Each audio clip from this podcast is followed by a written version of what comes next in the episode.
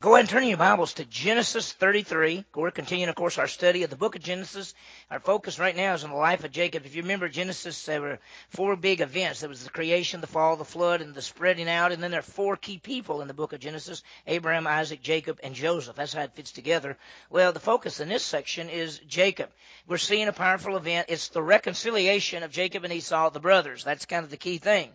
Jacob returns from Haran to the promised land after 20 years. And we're seeing Jacob's encounter with Esau 20 years before. Jacob had stolen the blessing from Esau. And Esau wanted to kill him then. That's why he left. He's gone to live, he had gone to live in Aram with his uncle Laban. Now, at God's direction, he's returned.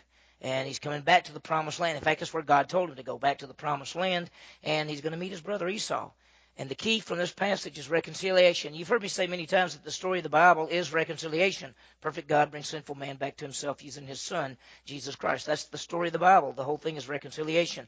We see Jacob and Esau coming together, and we're going to see what happens. And there are two things concerning reconciliation. First, our reconciliation to God. We, uh, we talked about that last week a little bit. I want to review, and then our reconciliation to others, how those t- things tie together. So as we finish our passage tonight, and really it's not a long passage, and a lot of the things we'll talk talk about uh, uh, dealing with reconciliation, and then we'll, we'll get the flow of the passage. There's some great biblical truths for us. Well, let's let's start with a prayer, and then we'll get into it. Let's pray. Heavenly Father, what a great night! Thank you again for the songs.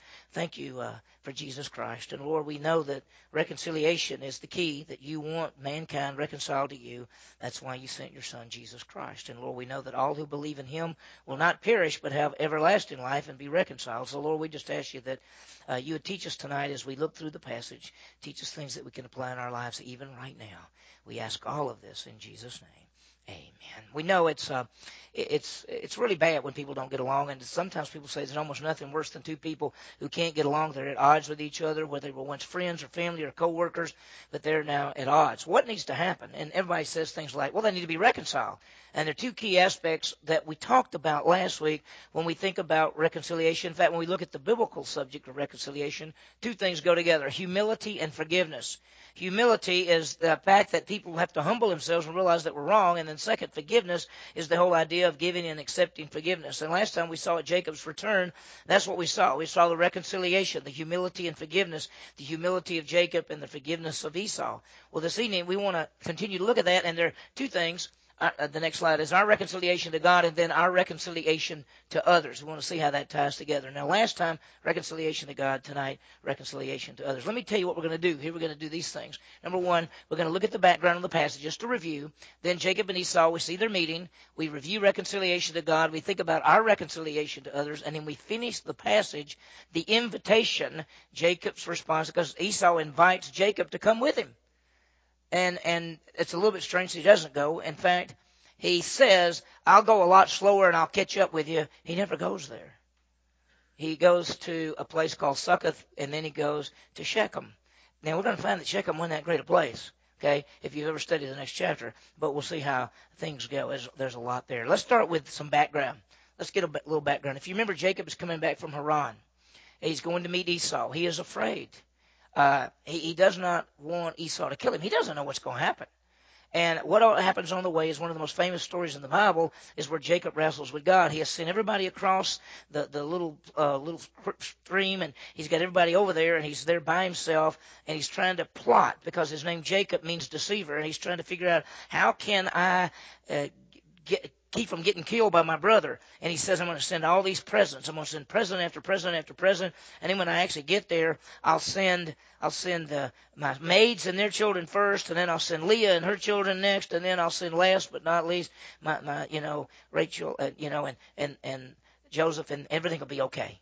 Uh, and then hopefully by that time everything will be okay. He's got the plans. Well, that night God appeared and in some form and wrestled with him. And it's one of the famous passages because people say, What do you mean wrestled with God? What happened? And we saw toward the end that he wrestled with God and then God said, Let me go. And Jacob kept hanging on. And what we saw then is that all his life, Jacob had fought against God, fought against God, always tried to do his own thing. He realizes he can't defeat God. So then he wants to hang on to God, which is the right thing he should do, is to hang on. And so when he hangs on, he says, I'm, I'm going to hang on till you bless me. And God says, Okay, I'll tell you what I'm going to do. I'm going to change your name. You've been Jacob, which is deceiver. I'm going to change it to Israel, which means prince of God. And and so then when when he wake the next morning he realizes wow this was big and so when he gets there he sets everything up the presents have already already uh, gone out to esau esau's coming with 400 men but we saw the change last time instead of sending the maids first and their kids and leah and then he went first and bowed down seven times seven different times he bowed down before he got to his brother now if you want to think about people jacob thought, I am sure, that he was better than Esau. The Bible even describes Esau as a godless man. Jacob was a man chosen by God to, to get the blessing, the same blessing from Abraham to Isaac to Jacob. I mean, that was he's part of the covenantal promise.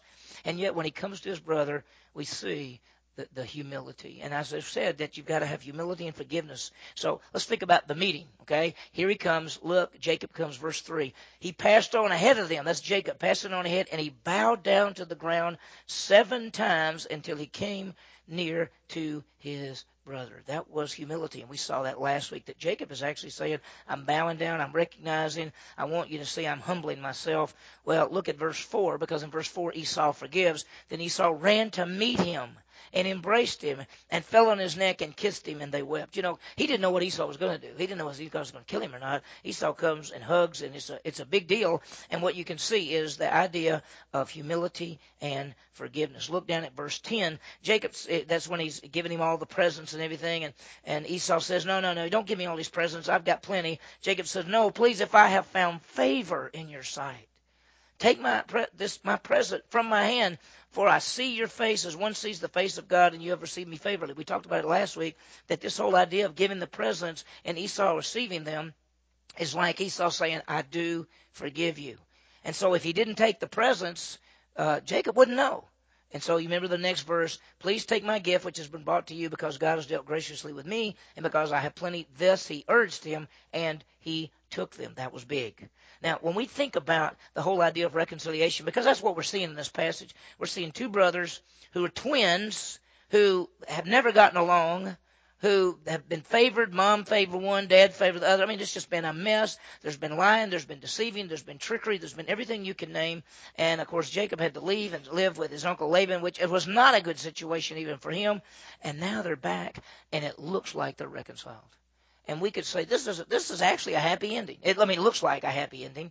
You know, they're probably not going to ever be together again. I mean, except to probably bury somebody, you know, or something like that. So, but but we wanted to think about our reconciliation to God and our reconciliation to others. And last week we talked about our reconciliation to God. Let me just put, as I put right here, a brief review. Let's think about reconciliation. Let's put God. Let's think about it. First of all, we moved away. Mankind as a whole moved away from God. We've all sinned and come short of the glory of God, beginning from Adam and Eve all the way down. Mankind, uh, we we were sinners and we're fallen. And we we all like sheep have gone astray, each one our own way. There's none righteous, no, not one. Uh, that's what we're like. And we need to be reconciled to God. It is not God who moved away from us, it is us who moved away from God. And so in the reconciliation with God, which is the story of the Bible, it, there are two parts. There's humility and forgiveness. And in humility is this part. Humility is when we recognize that we cannot save ourselves and that we need a Savior. Is when we come to the realization, you know, you hear people say you have to admit you're a sinner. Well, you don't have to admit you're a sinner in that sense. What you have to recognize is that you are a sinner and you cannot save yourself that you cannot, that the good that you do, the righteousness that you do, Isaiah 64 6, the righteousness that man does is what?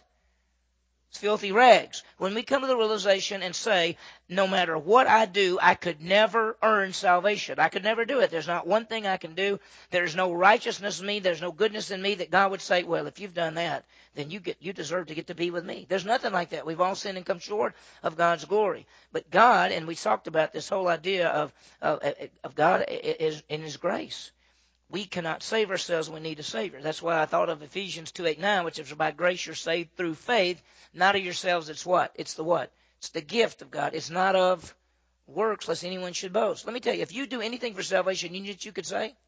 I did that for salvation. Not one of us in this room can say, I did that for salvation. Now, there's some people who are confused, and there's some places in which they tell people you have to get up and walk down an aisle, you have to make a public profession, you have to get baptized, you have to do that. Do you know if you think you do that for salvation, you know what you could say? I got baptized. That's what I did.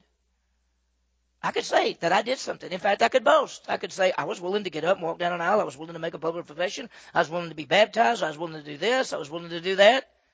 The Bible says it's by grace you're saved through faith, not of yourselves. It's the gift of God, not of any, not of any works, lest anyone should boast. We have to come to the realization that there is not one thing in ourselves we can do to gain salvation. And so that's the humility part. And we say, God, I, I cannot save myself. I cannot save myself. I know I've told y'all this story before, but I think it's I think it's it's sort of fun and sad at the same time. I had a couple come to see me, and they wanted me to do their wedding. And I did not know them, they just walked in the church one Saturday morning. They said, Would you do our wedding? And I said, Well, you know, I, I really don't do weddings unless I do counseling. Will you do counseling? Well, let me talk to you first. So I sat down and I, I wanted to find out if they were Christians because I, I really only marry two Christians. You know, I do not marry a Christian or non Christian. I could marry two non Christians. There's nothing unbiblical about that. You're just not supposed to marry a uh, Christian or non Christian. So I wanted to make sure they were both Christians. So I started talking to them.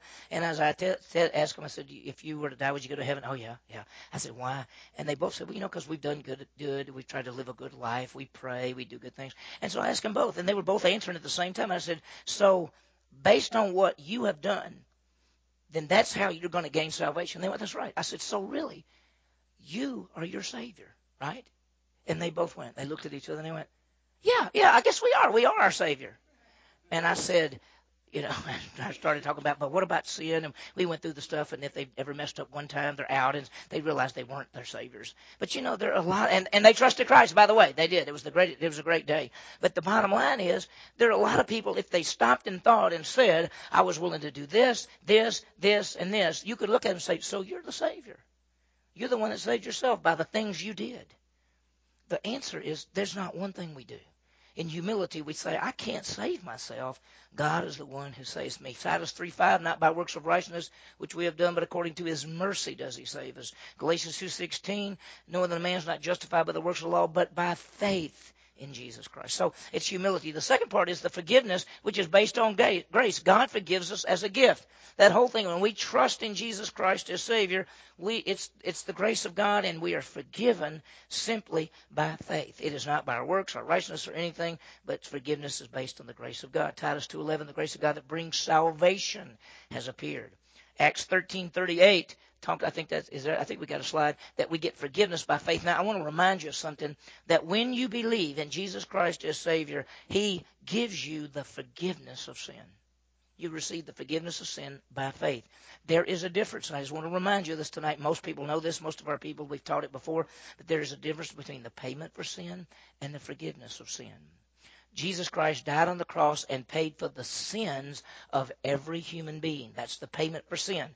1 John 2 2, He's a satisfactory payment not for our sins only, but for the sins of the entire world. So Jesus Christ has paid for every sin of every person. Every human being has the payment for sin. The payment for sin does not save you. The Bible doesn't say God so loved the world that he gave his only begotten Son that whoso has the payment of sin will not perish but have eternal life. It doesn't say that. Payment of sin, everybody has payment of sin. What saves us is what? Faith.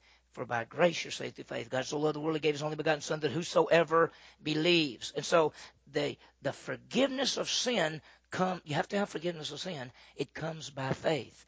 Everybody's got payment for sin. Jesus already done all that.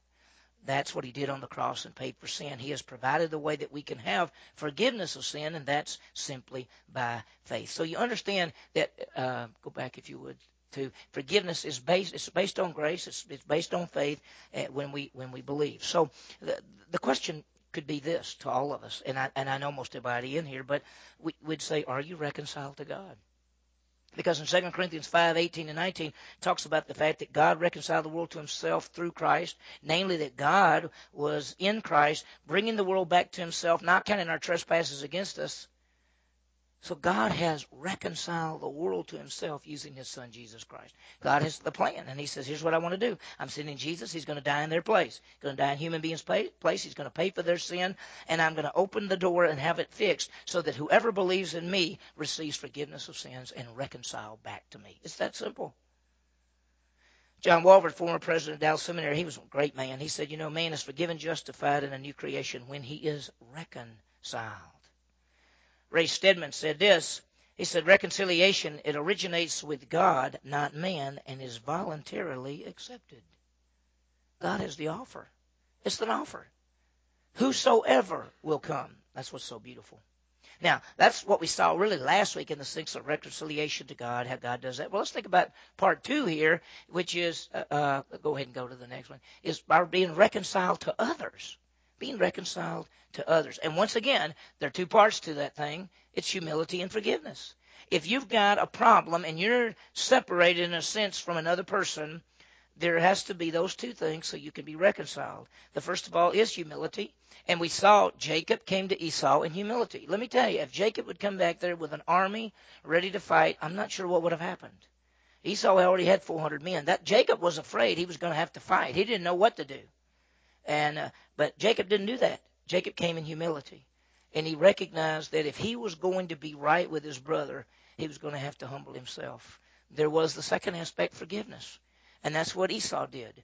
You know, Ephesians says, be kind, tenderhearted, forgiving one another. And the basis for forgiveness for us, when you, when you are not reconciled to another person, when there is a problem between two people, and we say we need to be reconciled in the same way that when you got reconciled to God, it was humility and forgiveness. In the same way to, with human beings, there is humility and forgiveness. You have to first of all say, I have to humble myself. And the second is there has to be the forgiveness aspect. And the forgiveness always goes back to the fact that God has forgiven us. He says, Be kind, tenderhearted, forgiving one another, just as God in Christ Jesus has forgiven you. So we want to be reconciled to others. I think the next slide says we want to be, may we want to be, may we be reconciled to others. And you think about it, it goes to those two points again. The first one uh, is is humility. And by the way, humility from both sides. I want to show you what I mean. Sometimes we think that when somebody's done something wrong and somebody wronged us, we uh, we say, well, if they want to be right, they'll come to me because they did wrong. You know, they need to come ask for forgiveness. I've heard people say they need to come ask for forgiveness. Matthew 18 says that if somebody has wronged you, you go to them. You go to them. If somebody's wronged you, you go to them. You don't say, they wronged me, I'm going to wait for them to come see me. You go to them. Matthew 18 says, if somebody has sinned against you, you go to them one on one. And if, you know, if he understands on it, you win your brother. But you know, there's another passage in Matthew 5 that says that if you know there seems to be something wrong, not that they wronged you and you go to them, but you know something's wrong. He says if you know your brother has something against you, this is when he actually talked about when you this is they were going to offer a sacrifice. He says when you go to offer your sacrifice and you remember your brother has something against you, put it down and go be reconciled. It's humility from both sides. It's not just I'm the right one and when they're wrong and when they want to come talk to me, I'll be glad to talk to them. That's not how it works. It's humility from both sides, where both sides say we're wrong or we need to get this right. Or we come in humility. It's a very powerful thing. Charles Ryrie says this most of us operate on the principle that the person in the wrong should take the first step. No, says the Lord.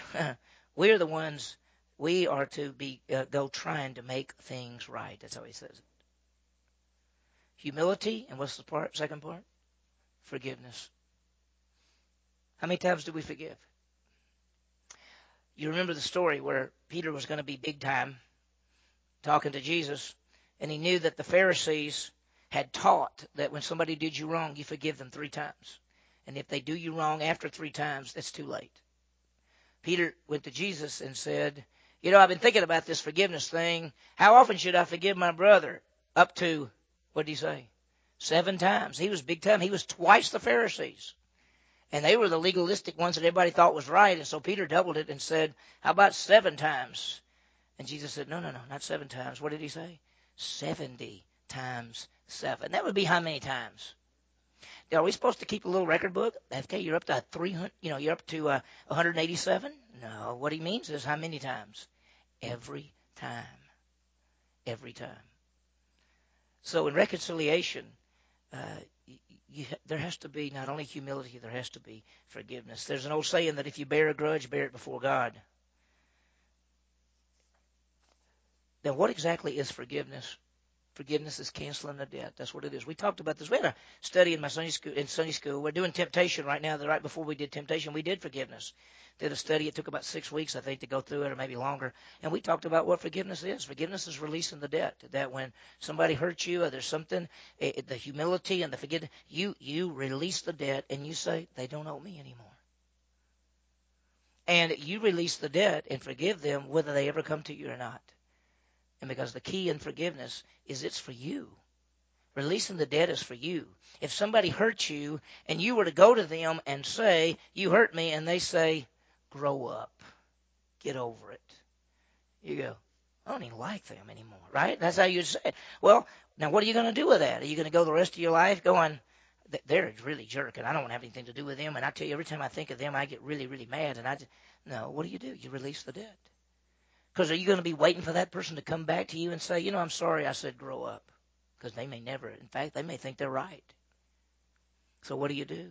You release the debt. That's for you. Forgiveness is for you. When you forgive others, you're it's for you. And we talked about that in Sunday school class. It's pretty powerful. The entire process is all grace. Humility and forgiveness is all grace.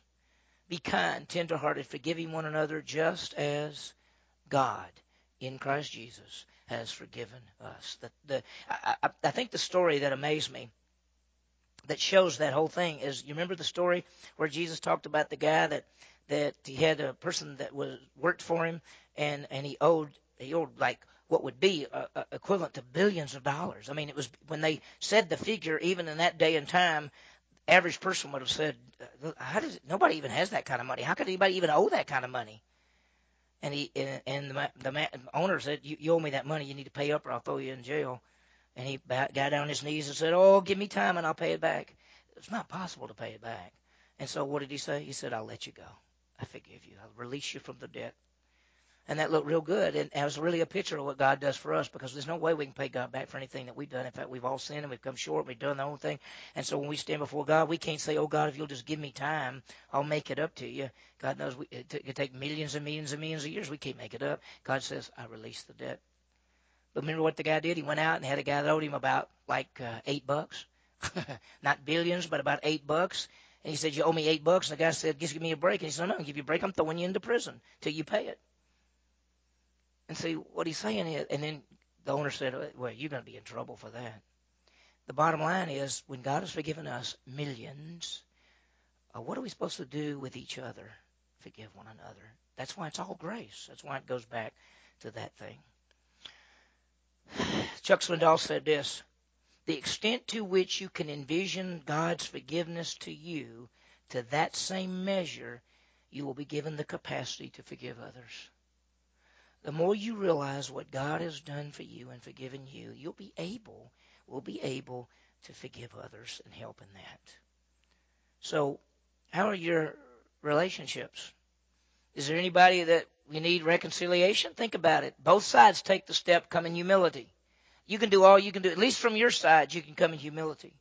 You can forgive and cancel a debt. There's the humility on your part, even if they've done you wrong. There's humility, and you cancel a debt, you release it, and it's all of grace. In fact, when, when somebody does you wrong and they come back to you, don't make them earn their way back. That's called, it's grace and it's humility. It's powerful stuff. Well, we've seen reconciliation to God, we've seen reconciliation to each other. And then in this passage, what we actually saw was the big reconciliation there. It looks so good. Remember, look again at verse 11. Please take my gift, which has been brought to you, because God has dealt graciously with me, and because I have plenty. Thus he urged him, and he took it. And at that point, everything looks fine. But notice, Esau gives an invitation. Notice. Then Esau said, Let us take our journey and go, and I will go before you. Now Esau is saying, I've got my men, I got 400 men, we're all right here with you. Let's go, let's go to my house, and uh, we'll be right here with you, and we'll just lead the way. It, you could say, well, isn't that why Jacob came back to, to get with his brother? Is that why Jacob came back to get with his brother? What do you think?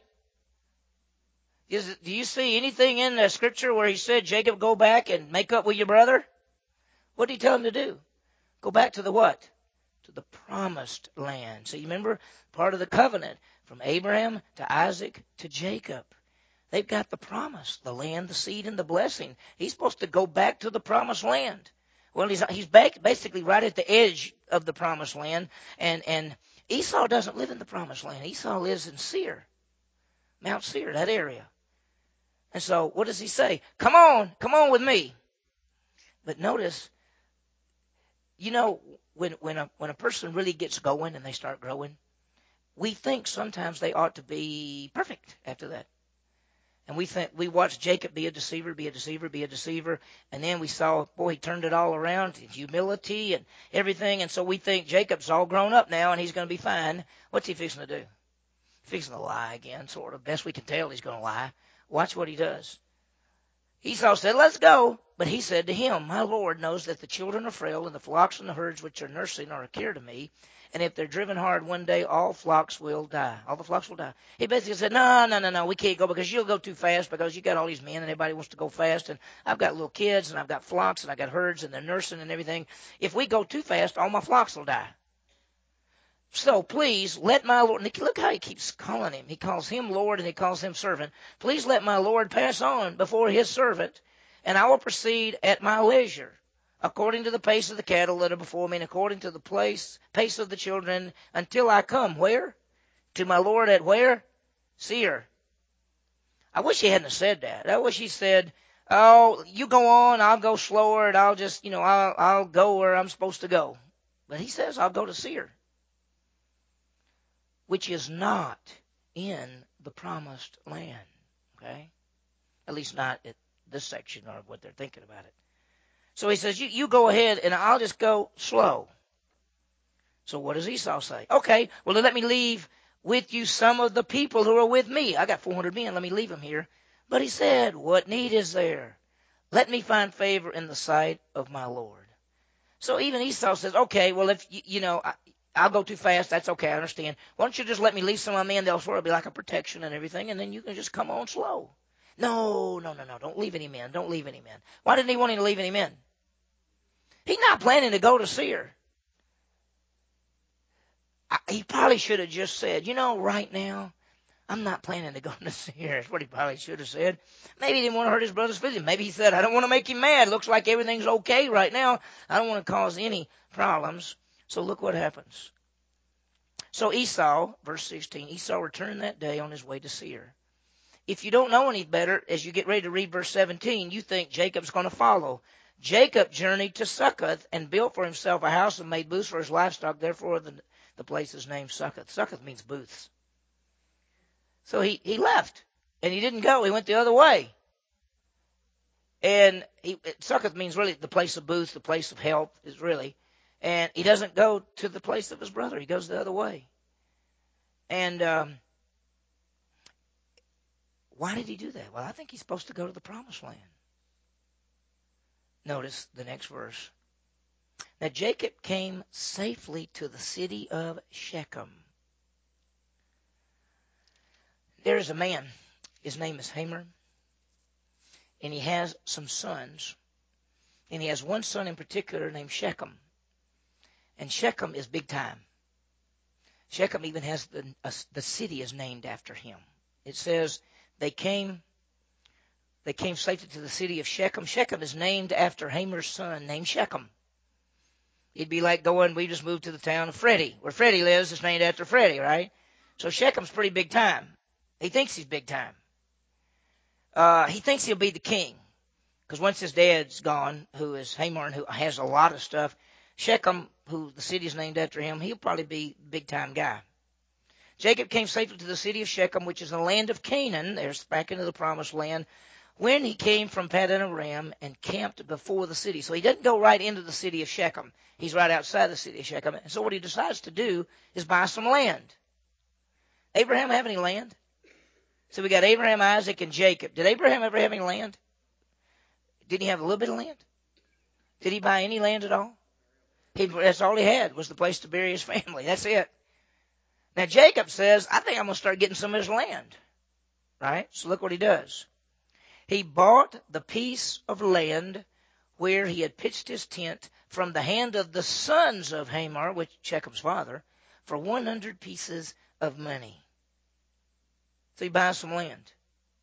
And look what he does.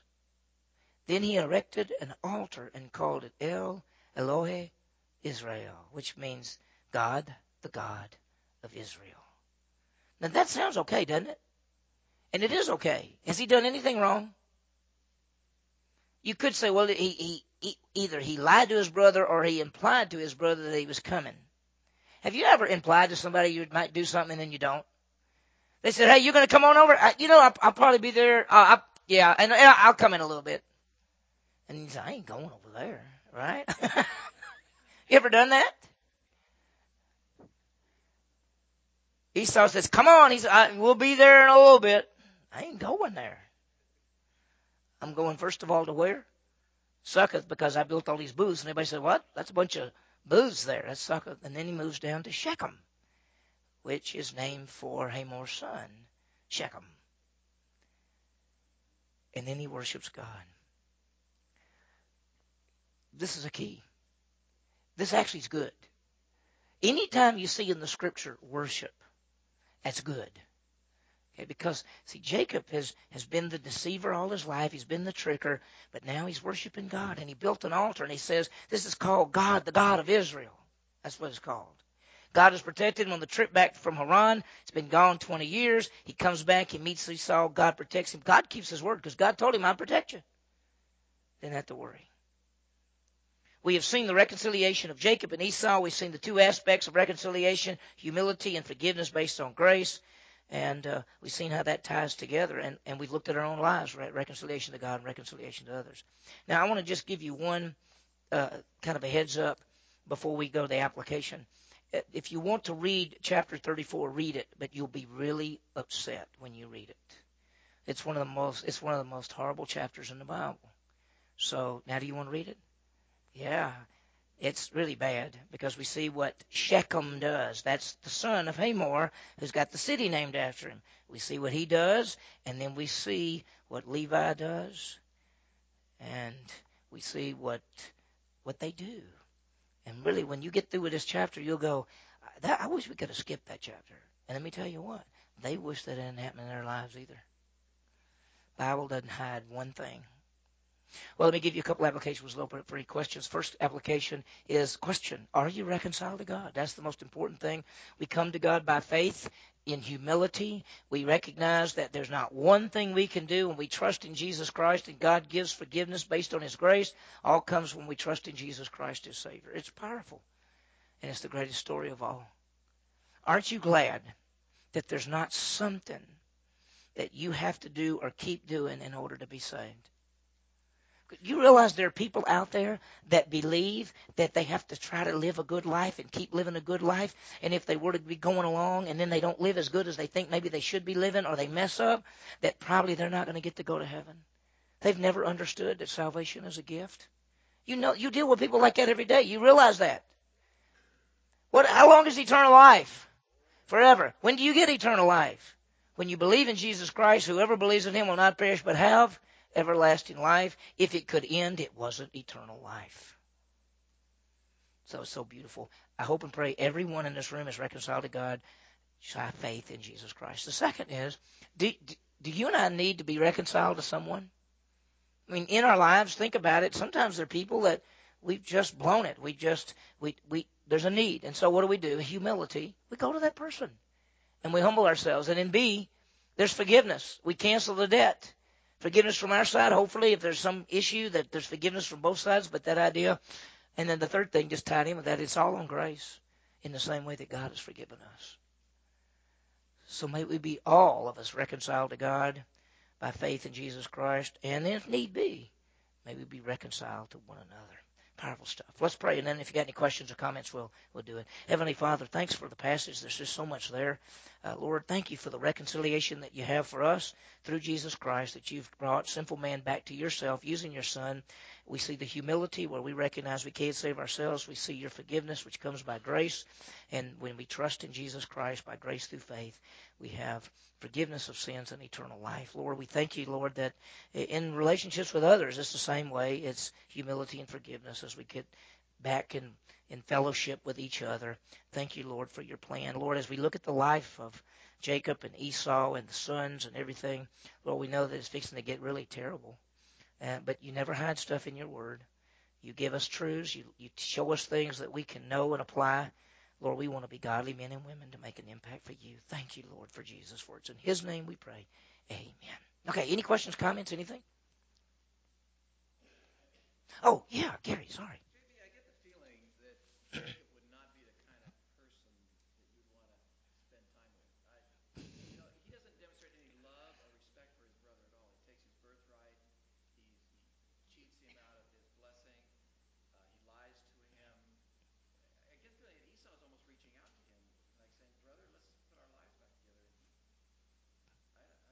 That's what it looks like to me.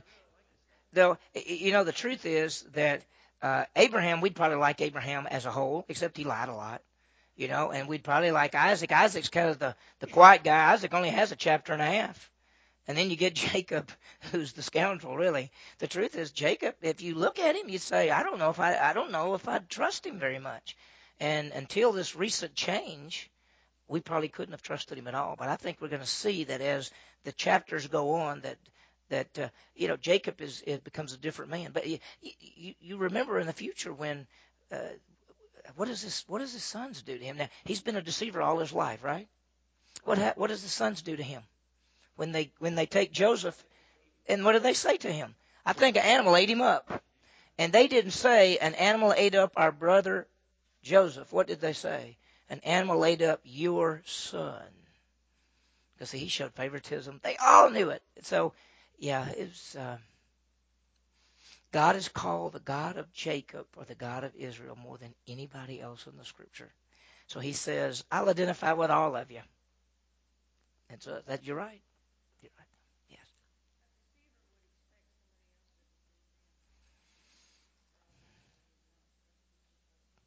I don't know. I mean, I, Jake, when when uh, when they took Joseph away and came back and told him he died, and they brought the the coat with the blood all over it. Uh, I think he believed that. He didn't know he was deceived there. I think I think he thought his favorite son was dead.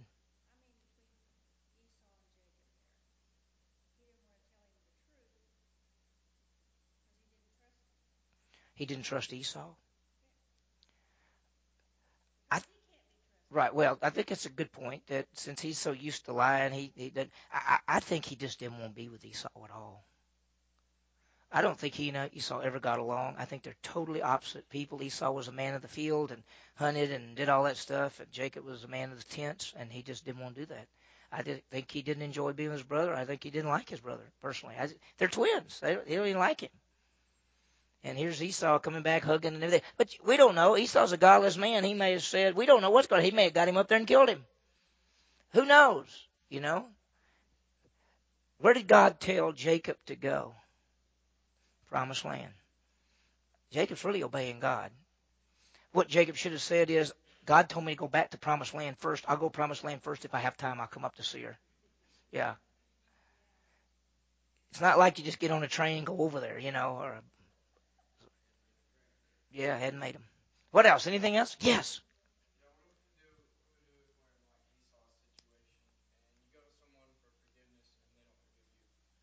What do you do if you go to someone for forgiveness and they don't forgive you?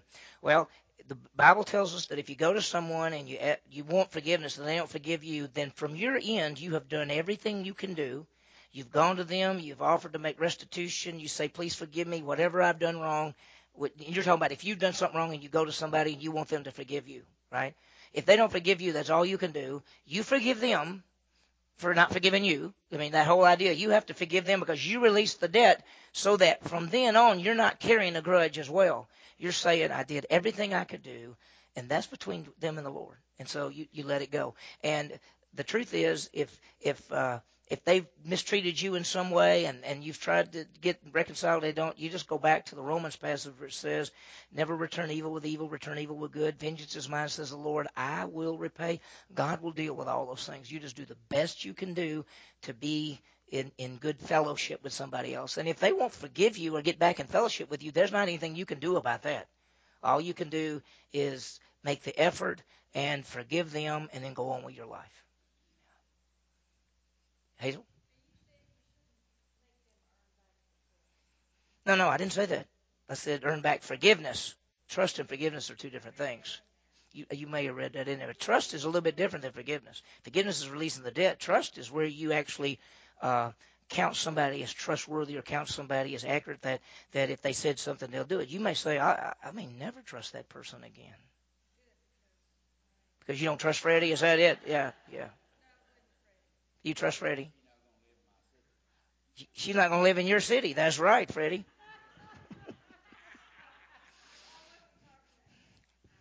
I'm hoping, you know, I'm hoping in the years to come they'll actually sit side by side at church. You know, stuff like that. I'm hoping there'll be some reconciliation here. yeah. Freddie likes Freddie in his city likes to spread out. Is that it? Yeah. All right, I guess that ought to be enough. Heavenly Father, what a great night. Thanks for thanks for the fun that we've had. Most of all, thank you for Jesus for us. In his name we pray.